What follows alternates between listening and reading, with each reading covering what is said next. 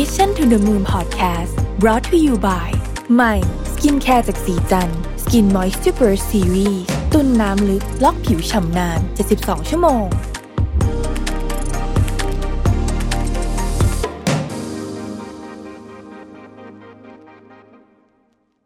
สวัสดีครับ ยินดีต้อนรับเข้าสู่ Mission to the Moon Podcast นะครับ คุณอยู่กับรวิศ หาญอุตสาหะครับ มี TED Talk อยู่อันหนึ่งนะฮะผู้พูดชื่อว่า Rolla Penhall นะครับ TED Talk นี้มีชื่อว่า The Strength of Adaptability Achieving the Impossible นะฮะน่าสนใจดีนะฮะเขาพูดถึงประเด็นของเรื่อง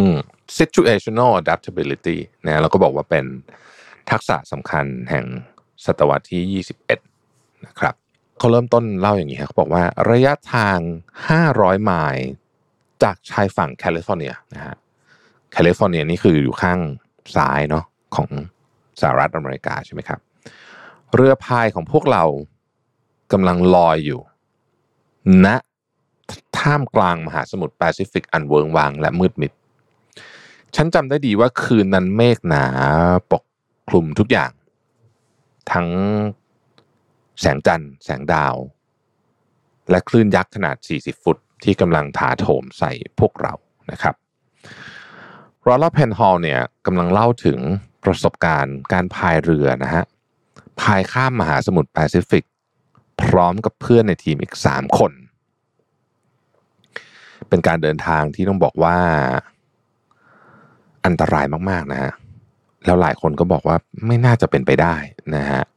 เพราะว่าเป็นเรือพาย แน่นอนไม่ใช่เรือพายแบบดูคลื่นปั๊บแล้วคว่ำเลยอย่างนั้นไม่ใช่นะก็เป็นเรือพายที่เขาถูกออกแบบมาอย่างดีนั่นแหละ แต่คันนั้นก็เถอะ มันเป็นภารกิจที่สุดโหดหินจริง ๆนะครับ เพราะว่าจะต้องพายเนี่ยนะฮะจากฝั่งของสหรัฐอเมริกาเนี่ยไปที่ออสเตรเลียนะฮะจุดหมายปลายทางนะครับ 9,000ไมล์นะฮะ9,000ไมล์นี่ถ้าเป็นกิโลเนี่ยนะฮะผมต้องคูณซะหน่อย 9,000ไมล์นะฮะก็คือ 14,400 กิโลโดยประมาณนะครับ แล้วก็ต้องพายระยะทางขนาดนี้ก็ครึ่งปี นะฮะเธอบอกว่า เธอเนี่ยไม่เคยย่อท้อตลอดการเตรียมตัวเลยนะ ก่อนที่จะออกไปเนี่ยนะฮะจนกระทั่งเข้าวันที่10ของการเดินทาง แค่วันที่10เองนะฮะตามแผนนี่คือ6เดือนนะครับ เพราะว่าแค่วันที่10ของการเดินทางเนี่ย พวกเธอต้องเผชิญกับพายุฝนถึง2ลูกนะฮะคลื่นสูงถึง40ฟุต แล้วก็อาการเมาเรืออย่างหนัก เท่านั้นยังไม่พอนะครับ น้ำยังไหลเข้าไปในที่เก็บแบตเตอรี่จนเกิดไฟลุกอีก เริ่มต้นมาแค่10วันยังดุเดือดขนาดนี้เนี่ยเหลืออีก6เดือนเนี่ยนะจะขนาดไหนนะครับ ตอนนั้นเนี่ยลอร่าบอกว่าเธอเริ่มตั้งคำถามกับตัวเองแบบจริงจังเลยนะ ว่าจะยอมแพ้ หรือจะสู้ต่อดี คนจำนวนมากเนี่ย ฟังแค่นี้ก็รู้สึกว่า อืม ยอมแพ้ดีไหมนะครับ แต่ว่าไม่ใช่สำหรับลอร่านะฮะ เธอแล้วก็ทีมเนี่ยเลือกที่จะพายเรือกลับเข้าฝั่งไปก่อน เพื่อซ่อมเรือ แล้วออกเดินทางใหม่นะครับ จนในที่สุดเนี่ยนะครับ เธอก็กลายเป็นนักพายเรือหญิงล้วนกลุ่มแรกนะฮะที่พายเรือข้ามมหาสมุทรแปซิฟิกสำเร็จ แม้ว่าจะใช้เวลานานกว่าแผนไปสักหน่อย ก็คือใช้เวลา 9 เดือนนะครับ แต่ก็ทำสำเร็จจนได้ คำถามที่น่าสนใจคือว่าอุปสรรคหนักหนาขนาดนี้ ซึ่งจริงๆเรามีอีกเต็มไปหมดเลยนะฮะถ้าใครไปฟังเท็ดทอกนี่ก็จะรู้ว่าไม่ได้มีแค่เรื่องนี้คือมันอยู่กลางทะเลครับพายเรือโอ้โห มันมีแต่เรื่อง ที่เราคิดแล้วเราก็เหนื่อยแล้วเนาะคำถามก็คือว่าอุปสรรคหนักหนาสาหัสขนาดนี้เนี่ย เหตุใดลอร่าถึงสู้ต่อจนสำเร็จได้นะครับ เธอก็บอกว่าทักษะในการปรับตัวหรือว่า situational adaptability นี่เอง ที่เป็นเรื่องที่สำคัญมาก situational adaptability เนี่ยคือทักษะที่คุณต้องมีหากคุณอยากประสบความสำเร็จ ทักษะการปรับตัวแบบนี้เนี่ยนะครับ คือความสามารถในการปรับตัวแบบชนิดที่ทันท่วงทีมี keyword อันนี้ด้วยนะฮะทันท่วงทีคือคนเราส่วนใหญ่ปรับตัวได้อยู่แล้วแหละ แต่คำว่าทันท่วงทีเนี่ย ไม่ใช่ทุกคนจะทำได้ ทันท่วงทีต่อความต้องการ และสถานการณ์ณเวลานั้นพูดง่ายๆก็คือว่าของมันไม่เป็นไปตามแผนหรอก แต่ว่าเราเปลี่ยนได้เร็วขนาดไหน ทักษะความยืดหยุ่นนี้คือความสามารถของเราในการเรียนรู้จากข้อผิดพลาดเดิมๆ ข้อผิดพลาดที่ไม่ได้อยู่ในแผนการ ลองแก้ไขปัญหา แล้วก็อาจจะไม่เวิร์กแล้วก็แก้ใหม่ แล้วก็หาทางออกด้วยวิธีใหม่ ๆ แล้วก็ที่สำคัญก็คือว่า ไม่ว่าจะเจออุปสรรคอะไรก็ตาม เราเชื่อว่าทางออกมีอยู่เสมอ ในโลกปัจจุบันที่มีความผันผวนอยู่ตลอดเวลาเนี่ยทักษะในการปรับตัวถือเป็นสิ่งที่จำเป็นอย่างยิ่งนะครับ เพราะมันแสดงให้เห็นว่า เราไม่ได้แค่โฟกัสกับเรื่องเป้าหมายเท่านั้น แน่นอนอะทุกคนต้องอยากได้เป้าหมายอยู่ละแต่ว่าเป้าหมายก็เรื่องหนึ่งแต่วิธีการเนี่ย ก็สำคัญไม่แพ้กัน เพราะว่าตัวเป้าหมายเองเนี่ยนะครับ ถ้าไม่ปรับเปลี่ยนวิธีการเลยเนี่ยโอกาส ที่เราจะไปไม่ถึงมันเนี่ยมีเยอะมาก เพราะเวลาเราตั้งเป้าหมายเนี่ย เรามักไม่รู้หรอก ว่ามันจะมีอุปสรรคอะไรบ้าง ต่อให้เราเป็นคนที่ระมัดระวังแค่ไหนก็ตามเขียนแผนออกมาเต็มไปหมดเลยเนี่ย ชีวิตจริงเราก็รู้กันอยู่นะฮะว่าเอาเข้าจริงเวลาทำมันก็มักจะไม่เป็นแบบแบบนั้นหรอกนะฮะไอแผนที่เขียนมาก็ใช้ได้บ้างไม่ได้บ้างนะครับ เพราะฉะนั้นเราจึงมีความจำเป็นที่จะต้องปรับวิธีการในการไปถึงเป้าหมายอยู่ตลอดเวลา แล้ว situational adaptability เนี่ยดีต่อเราอย่างไร งานวิจัยของ c o n f e r y นะฮะบริษัทที่ปรึกษาระดับนานาชาติ พบว่าทักษะในการปรับตัวเนี่ยนะเป็นหนึ่งทักษะที่ฝึกยากที่สุดในมนุษย์ เราพูดถึงเยอะที่สุดเลยนะ ผมว่าทักษะในการปรับตัวในยุคนี้ แต่ว่าฝึกยากที่สุด แต่อย่างไรก็ดี แม้ว่าจะพัฒนายาก แต่หากว่าทำได้เนี่ยก็จะถือว่าคุ้มค่ามากๆ เพราะว่าทักษะนี้เนี่ยนะครับ ส่งผลอย่างมากต่อความสำเร็จในชีวิตของเรา ไม่ว่าความสำเร็จนั้นจะเป็นอะไรก็ตาม เวลาพูดความสำเร็จ หลายคนจะคิดถึงเรื่องเงินเรื่องทอง อันนั้นเป็นเรื่องหนึ่ง แต่ความสำเร็จเนี่ยมันมีหลายแง่มุมมากนะครับ เป็นคนที่มีสุขภาพดีก็ถือว่าเป็นความสำเร็จ เป็นผู้นำที่ดีสามารถได้ใจลูกน้องก็ถือว่าเป็นความสำเร็จ อาจจะเกี่ยวข้องกับเรื่องเงินเรื่องทองหรือเปล่า ไม่ใช่ร้อยเปอร์เซ็นต์สักทีเดียวนะฮะแต่คอนเฟอรี่เนี่ยเขาบอกว่า เราสามารถถึงขั้นพูดได้เลยนะ ว่าชีวิตนี้เนี่ยเราจะประสบความสำเร็จมากขนาดไหน ไม่ว่ามิตินั้นจะเป็นมิติอะไรก็ตามเนี่ย อาจจะขึ้นอยู่กับว่าเราปรับตัวได้ดีแค่ไหนนะครับ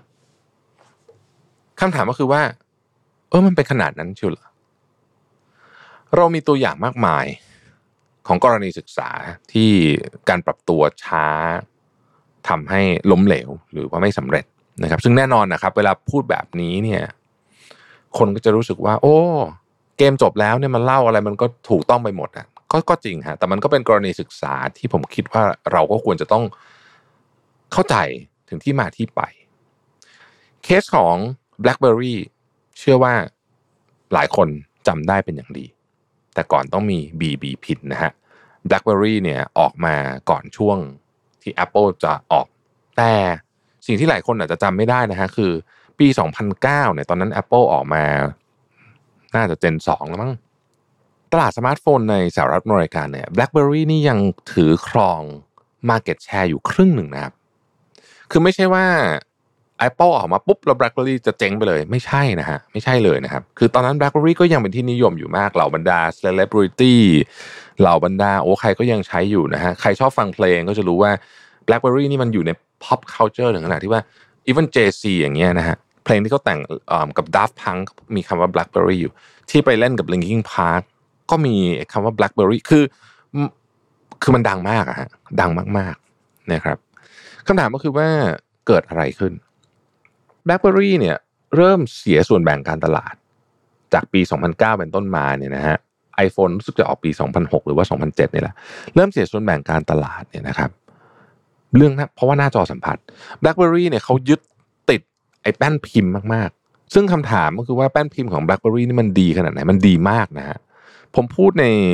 หลายรายการมากเลยว่า เออน้องๆหลายคนไม่มีโอกาสได้ใช้ BlackBerry เพราะตอนนั้นมันเจ๊งไปแล้วเนี่ยนะฮะแต่ว่าคนที่เคยใช้ BlackBerry เนี่ยจะรู้ว่า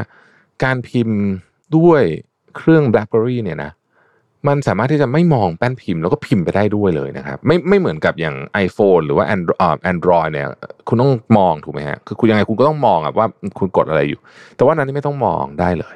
แล้วมันก็เป็นของที่เจ๋งมาก คนติดแป้นพิมพ์ BlackBerry เยอะมากนะฮะเยอะมากๆ ทีนี้ ไอ้แป้นพิมพ์เจ้ากรรมนี่แหละ ที่ที่เป็นของที่คนติดเนี่ยนะฮะก็เป็นฟีเจอร์ที่ทั้งบริษัทยึดติดหมดเลย ไม่อยากเปลี่ยน ในที่สุด ความดีงามของแป้นพิมพ์ของ BlackBerry เนี่ย มันสู้ความดีงามของหน้าจอสัมผัสที่สามารถแอดแอปพลิเคชันต่างๆ เข้าไปได้ มีเกมอะไรให้เล่นเป็น entertainment ด้วยไม่ใช่แค่การตอบอีเมล หรือว่าพิมพ์งานอย่างเดียวเนี่ย ไม่ได้ จนในที่สุดเนี่ย CEO ก็ถูกเชิญออกนะฮะสองคน ภายหลังเนี่ยบริษัทได้ออกมาให้สัมภาษณ์ว่าพวกเขาเนี่ยปรับตัวช้า แล้วก็พลาดโอกาสในการรับเทคโนโลยีใหม่ๆ อย่าง 4G อย่างจอสัมผัสนะฮะแล้วก็พวกไอ้ตระกูลพวก App Store พวกอะไรพวกนี้เนี่ยมันเป็นมันเกี่ยวหมดเลยนะฮะแต่ว่า BlackBerry เนี่ยแบบตัวช้าจริงนะฮะเพราะว่ากว่ากว่าจะเหมือนรู้ตัวเนี่ยนะฮะก็ก้าวเข้านู่นอะปี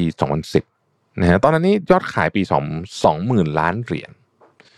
พอถูกพวกหน้าจอสัมผัสเนี่ยทั้ง Android เอ่ยทั้ง iPhone เอ่ยเนี่ยตี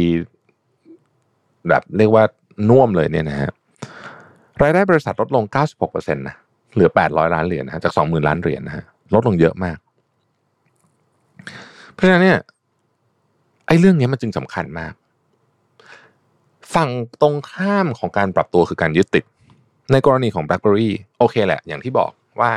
พูดหลังเกม ใคร ๆ ก็พูดได้เนาะมันก็เป็นพูดเหมือนโกดักอะไรพวกคือพูดได้หมด แต่ว่ากรณีนี้ก็เป็นกรณีที่น่าสนใจ เพราะผมเชื่อว่าหลายท่านที่ฟัง Mission to the Moon อยู่เนี่ย เคยติดหรือว่าใช้ BlackBerry ทั้งวันทั้งคืนอยู่ แล้วถ้าเรามองย้อนกลับไปเราก็แปลกใจเหมือนกันว่า เอ๊ะทำไมเขาถึงเขาถึงพาเราไปต่อไม่ได้อายกตัวอย่างเหมือนกับว่าตอนนี้ที่เราใช้ซัมซุงหรือว่า iPhone อยู่เนี่ยนะฮะเครื่อง Android หรือว่า iPhone เนี่ย เราลองนึกไปถึง 10 ปีข้างหน้ามันจะมีใครมาแย่งตลาดได้ ผมไม่รู้เหมือนกันว่าจะมีหรือเปล่านะฮะแต่ว่าผมเชื่อว่าถ้าเขาไม่ปรับตัวตลอดเนี่ยเขาก็มีโอกาสที่จะเสียตลาดไปได้เหมือนกัน คล้ายๆ กรณีของ BlackBerry นี่แหละ กลับมาที่ลอร่านะฮะลอร่าคือนักพายเรือเมื่อกี้นี้นะครับ จริงๆก็เป็นกรณีศึกษาที่น่าสนใจในการปรับตัวนะครับคำถามคือว่าไอ้ทักษะพวกนี้เนี่ยมันเกิดขึ้นมากับตัวเธอเนี่ยมันมาด้วย process อะไรคือว่า ติดตัวมาตั้งแต่เกิด พ่อแม่สอนหรือว่าไปหัดมาเองสำหรับลอร่าเนี่ยเหตุการณ์นั้นเนี่ยนะครับคือไอ้พายเรือไปเราเราเราเราไปกลางทางแล้วไม่ไม่ work เนี่ยต้องกลับเนี่ยไม่ใช่ครั้งแรกที่ทุกอย่างไม่เป็นไปตามแผน ก่อนเริ่มเดินทางเนี่ยเธอต้องปรับตัวแล้วก็ผ่านความผิดหวังมานับไม่ถ้วนนะครับ เธอใช้เวลาถึง 4 ปีในการเตรียมตัวนะครับ ระหว่างนั้นเธอต้องตามหาสปอนเซอร์ ที่ยินดีจะต้องจ่ายเงินเนี่ยสองแสนห้าหมื่นเหรียญสหรัฐ แปดล้านกว่าบาท ซึ่งก็แน่นอนฮะเธอถูกปฏิเสธหลายต่อหลายครั้ง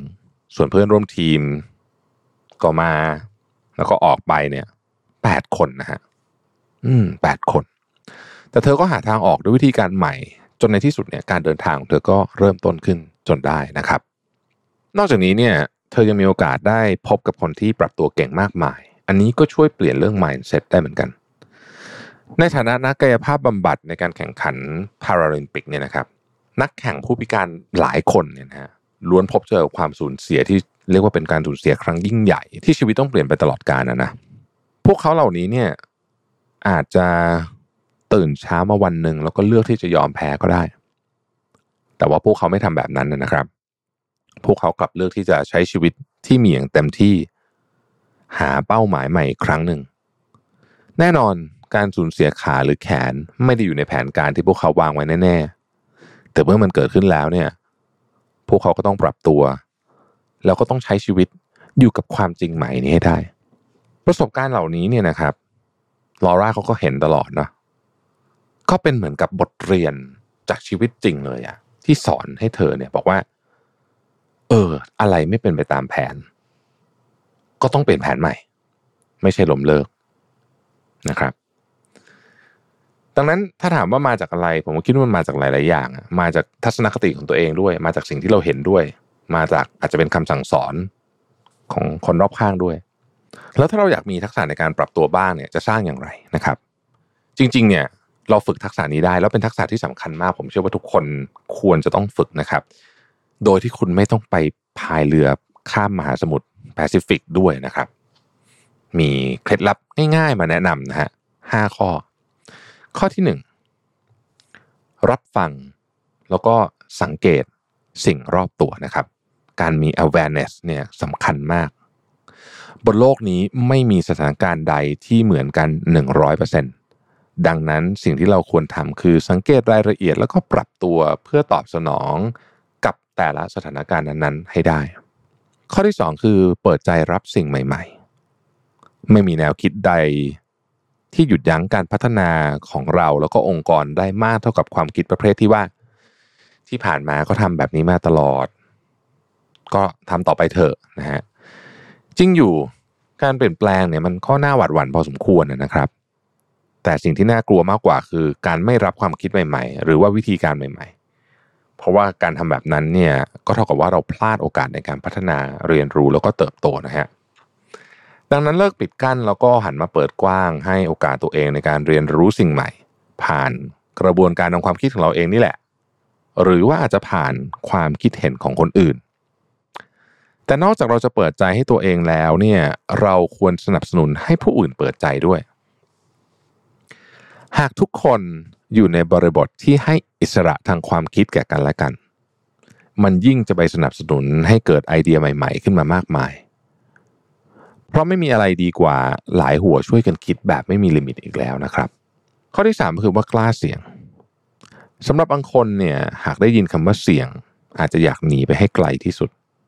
แต่เราลืมไปหรือเปล่าว่าทุกการเปลี่ยนแปลงย่อมมีความเสี่ยง